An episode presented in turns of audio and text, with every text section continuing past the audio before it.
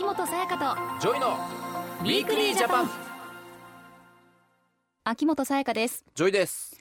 私たちの暮らしに役立つ情報や気になるトピックをご紹介する秋元さやかとジョイの Weekly Japan。新年おめでとうございます。はいおめでとうございます。おめでとうございます。はい2019年スタートしましたが、ねえもう2019年ですかジョイ君どんな年にしたいですか？いやもう俺毎年さ今年はこんな年にするぞとかもうないんだよね、もう一生懸命生きる。それだけ。シンプル。与えられたものを一生懸命もうや,、やり続けるっていう。結局さうん。今年の抱負とか大体お正月とかに聞かれてさ言ったり書いたりするけど、うん。もう忘れてるじゃん。2月3月になったらなんて書いたか。確からに。だからうん。もう別にね抱負とかじゃなくて、毎年ほんと一生懸命やるっていうそれだけ、はい。俺は。えさやかはちなみにある？私はまあ仕事はもう本当にジョイ君と同じなんだけど、うん。人とどんどん交わって関わっていくっていうことを大事にしたい一年。しないじゃん絶対。だからそれを広げないんだからもうあなたは。え？お友達の輪とか 新しい出会いとかもう広げないんだから。だからもっとその深い深くなんか、うん深く人とつながっていけるできますか結局それやろうとしてさうん。6月ぐらいになったら、辛くやっなっちゃうかな。ぱ無理だった。ちょっとストレスになってきちゃったんだよね。みたいなこと言ってそう。さやか。言ってそう？ん。うまあでも 年始ですからね。ごめんね。なんかじゃあ自分を変えていこうっていう人をこうやって「いや無理だよ」とか言って。じゃあ半年後にじゃあまたどうだそうねったかどうだったのか。ジョイ君と皆さんにお伝えしたいおなと、願いいたします。思います。はい。と私たちの抱負はこんな感じですけれども、新年初となる今日のテーマはこちらになります、多様な働き方を実現。働き方改革これはね日本の社会全体の抱負なんじゃないですかね、うんそうだようねん、働き方改革については去年テレワークがテーマの時にも少し伺いましたがジョイ君覚えてますか、いやもちろんもちろん。このテレワークっていうのが働き方改革の切り札うん。ね、そういうふうに教わりましたから、はい。まあテレワークってどんなものっていう話でしょ？うん、忘れてんだろジョイなんて思ってんでしょさやかも 思ってないですよちゃんと私覚えてますからね。はい。が何かっていうと、まあ、うん。パソコンとかスマートフォンを使ってさ、うん時間や場所を有効に活用できる、まあ、こう柔軟な働き方っていうことだよね。そうでございます。例えば会社に行かなくても家で同じ作業ができたりするから、うんうんうん。うん。そういうことをすることだね。うん、はい。まあ日本人の働き方ってやっぱり他のね海外と比べても夜遅くまで頑張ってお仕事してるっていうイメージありますからうん。ね本当にねだって早く働き終わる国とかもあるわけじゃないですか、うん。でも日本はがっつり働く。しかも自分の仕事がもう終わってても帰らないとか、周りがね帰らないからそうなの。あれ気を使って帰れないとか、まあ日本人のなんか勤勉なとことか奥ゆかしいところは素晴らしいと思うんですけど、やっぱり変えていかなきゃいけないっていうね。そうだよ。あとさうん自分の仕事終わってんのに帰らないとか、我慢しちゃってるだけじゃん、私はすぐ仕事終わったらもうすぐ帰る。早い私は早い。お疲れさーっつって。早すぎて怒られる。いやそれぐらいの方がいいよ。なんかそれもキャラになるじゃん。あいつ帰るの早いっていうさ いじられる方向に持っていけるっていうさ、ん。それは全然いいと思うけど会社だとなかなかね。ね。確かにビジネスマンの方は難しいかもしれないですね。いかないよね、うん。あとさ有給使えないとかもあるじゃん。うん。うちのマネージャーさんとかもうん。有給多分溜まってるんだけどうんあどうしてんだろうな。うちのマネージャーもそうだな。聞くかもしれない。でも有給そうか。俺のマネージャーの場合は多分別に有給使ってどっか楽しむっていうよりも普通に仕事終わってからガールズバーとかあのキャバクラとか行くのがやっぱ楽しいっていう。ジョイさん今度あのガールズバーで知り合った子が誕生日なんですけど何プレゼントしたらいいですかねってもうキラキラした顔で聞いてくんのよ。仕事の活力になってるってことですもんね。そうそう。だから、はい。うちの山口くんは有給使うよりやっぱそういうとこで輝ければいいっていう感じのタイプなんだよね。まあ私たちのマネージャーさんの話はじゃあもう終わりにしましょか。そうれメインで行こうかなと思ってたんですけどダメです。今日のゲストはマネージャーじゃないんですか？それぞれ。違いますよ。この後スペシャリストをお迎えして働き方改革について詳しく伺っていきたいと思います、はい。秋元才加とジョイの Weekly Japanさてここからは厚生労働省労働基準局労働条件政策課の高橋亮さんにお話を伺っていきますよろしくお願いします。よろしくお願いします。早速ですが高橋さん。まずは働き方改革について改めてどういったものなのか教えていただけますか？はい。働き方改革とは働く方々がそれぞれの事情に応じて多様な働き方を自分で選択できる、まあ、そんな社会を目指すために国が進めている改革です。うなぜ改革が必要なんですかね、今日本っていうのは、はい。えー非常に少子高齢化が進んでいます。い。や聞きますね、うん。はい。でどんどんどんどんこれからあの働きのこう担い手っていうのが少なくなっていきます。ううんんまあ従ってあの育児があるから私働けないとか、はい。介護があるから私働けないとか、うん。そういった方々も含めて、えーそれぞれの事情に応じてあの意欲や能力を社会で発揮していただける、うん。そんな社会をあの目指す必要がある、まあ、そういった考え方で行っている改革です。はい。改革を進めていかないとどうなるんですかね、これから働き手の担い手が、まあ、どんどんどんどん減り続けていくと、うん。まあ、はい。当然こう経済が成長していかない、はい。経済が成長していかないと、あの我々がもらう賃金もどんどんどんどん減っていく、それ困りますね。まあそれは困ります。社はい。会全体があの成長していかない、うん。まあこれを変えていくことによって、まあ、社会全体が経済成長していって私たちも賃金が上がる、あの自分の意欲や能力がきちんと社会で発揮できる、まあそれはもう社会全体にとっても個々人で見てもそれははいあのいいことだろうというふうに、うんえー考えてます。これは昨年の7月に交付されたんですかね？あそう。あの今申し上げたような考え方を踏まえたあの法律改正あのはい。法律名を言うと働き方改革を推進するための関係法律の整備に関する法律、まあ、よくわかんないんですけども、わかんあの 法律改正をあの行いました、で、えー今年の4月からあの順次その制度がスタートしていく、まあ、そういったことに今なっています。うん。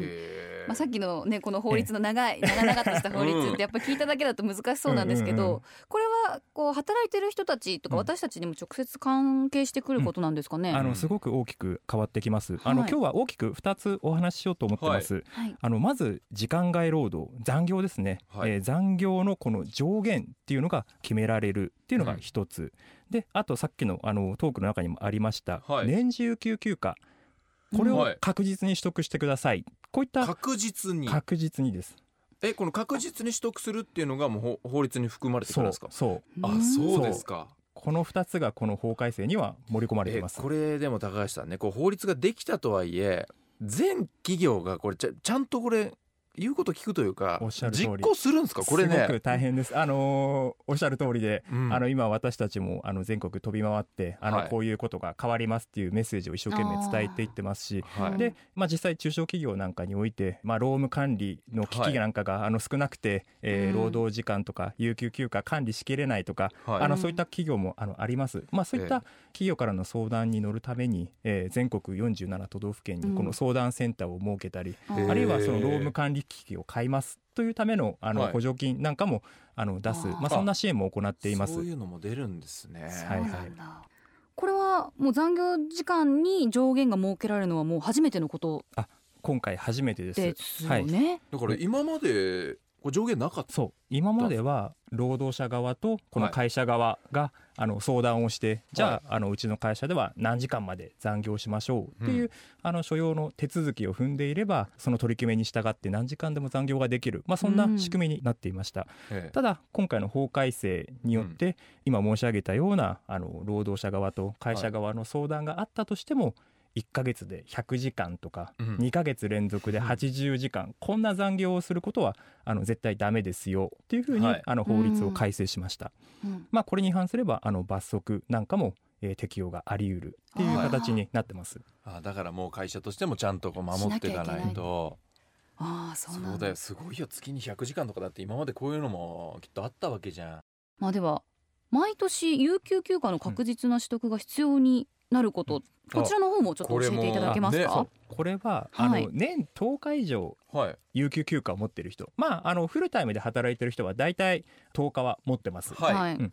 えーそのうち年5日についてはもう絶対休んでください、うん。はい。そういった義務をあの課してます。うん。でうん。えー有給休暇ってあの労働者が普通は私この日休みますと言って申請書を出して、取れるものですようんね。そう取るんですけども、そうそうまあなかなかあのためらいとか遠慮とかがあって使えないね。日本人だとなかなか使えないね。ねみんなが働いてんのそうそう。になんであいつ旅行行ってんだみたいな。先輩方からとか順番でとかあるみたいですよ。あそういうこと、うん。まあ、うん。そうそういった壁があるんで、はい。えーまあ、年5日休めていない人については、もう会社の方からあなた何月何日休んでくださいねと。はいそういったあの義務を会社側に課すと。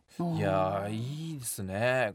結局ね俺はこうやって休みとかを取ってうん。息抜きしに行った方が会社に戻ってきた時にいいパフォーマンスができると思うんですよ。うん。ね、で周りの人もさどうだった？とかさうん。聞いてあげてさあじゃあ俺も休み今度ここ行ってみようとかそういう盛り上がり方を会社内でしていけばいいんだよね。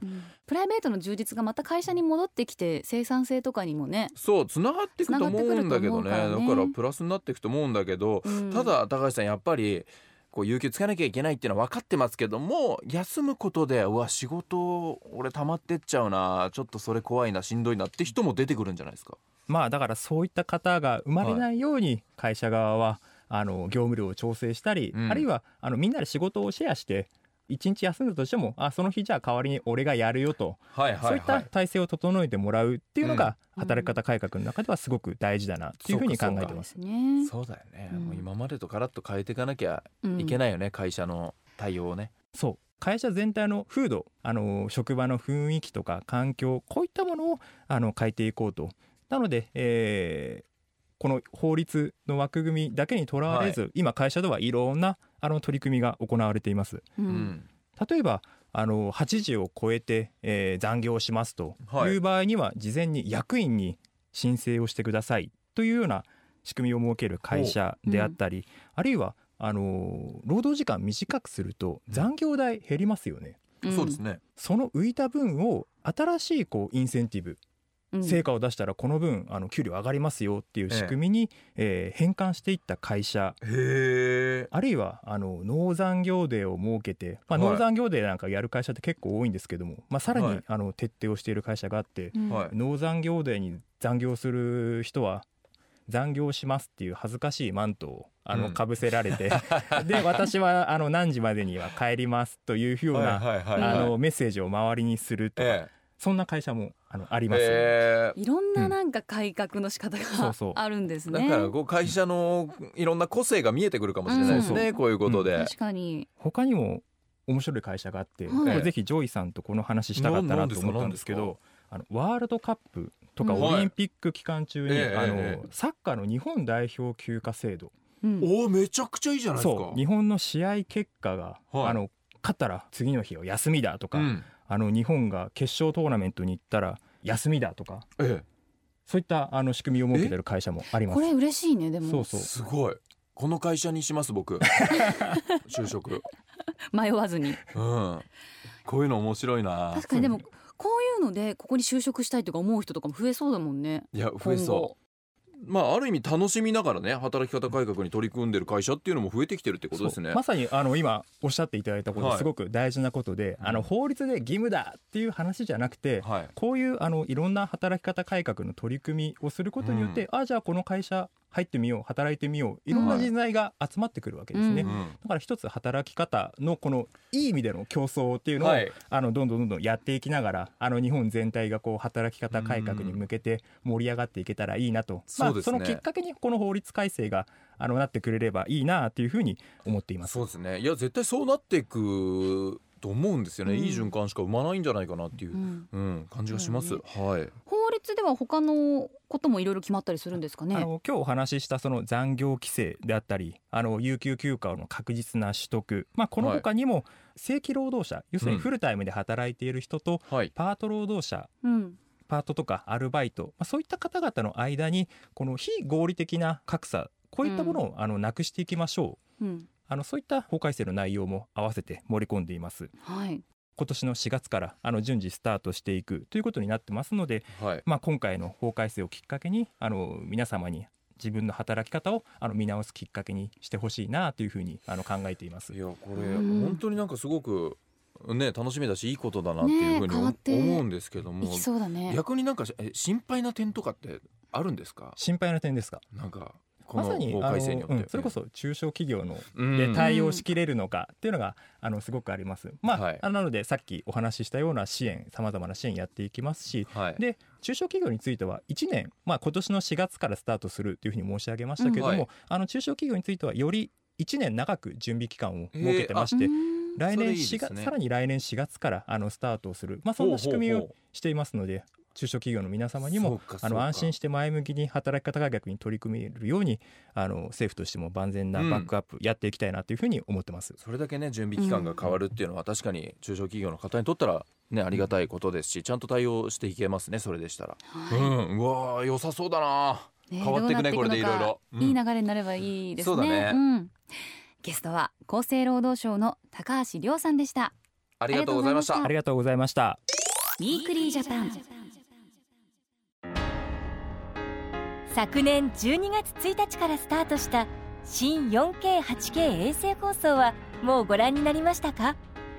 新 4K8K 衛星放送はこれまでのフルハイビジョン映像を上回る超高精細な画質と鮮やかな色彩によってより臨場感あふれる映像を楽しむことができます。この新しい放送は新 4K8K 衛星放送対応のチューナー内蔵テレビをご用意いただくか 4K8K 対応テレビにチューナーを取り付けていただくことでご覧になることができます。その際アンテナの交換などが必要になる場合があります。新 4K8K 衛星放送で別世界の映像を体験してみませんか？視聴方法など詳しくは総務省 4K8K で検索してください。政府からのお知らせでした。 Weekly Japan。東京 FM をキーステーションに全国38局ネットでお送りしてきました。秋元才加とジョイの Weekly Japan。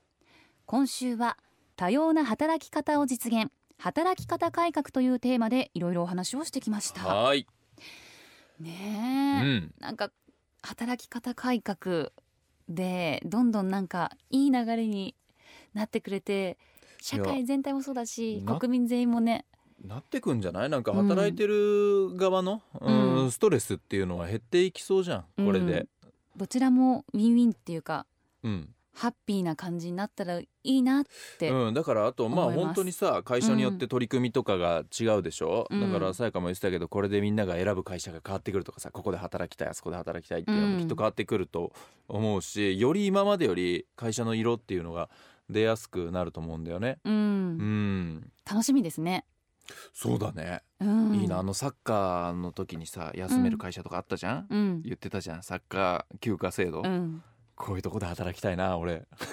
自分が まあこの仕事やってるからあれだけど、うんね。自分がじゃあ普通にどっか会どこの会社で働きたいかなと思ったらこういうのがあるところで働きたいって。うん。やっぱなるもんね、思うしさ、うん。あと今までね本当に休みたいけど我慢して働いてた人もいると思うんだよ、うん。有給使えなかったとか、そういう人がもう取りやすくなるうん。環境もできるかそれはら、もう自分たちの権利だからね。うん、これから変わってくんじゃない？なんか国が変わってくんじゃない？これで。ねなんか期待ですね、うん。期待大。もちろん最初はね、あのー難しかったり戸惑う部分もあると思うけども、ねこうやって歴史が変わっていくっていうのはこういうことじゃん。うん。ね最初は難しいかもしれないけどこれやることによってどんどん良くしていこうっていう未来のためにだね。はい。うん、来週は若い人にもぜひ知ってもらいたい民事調停のお話です。民事調停？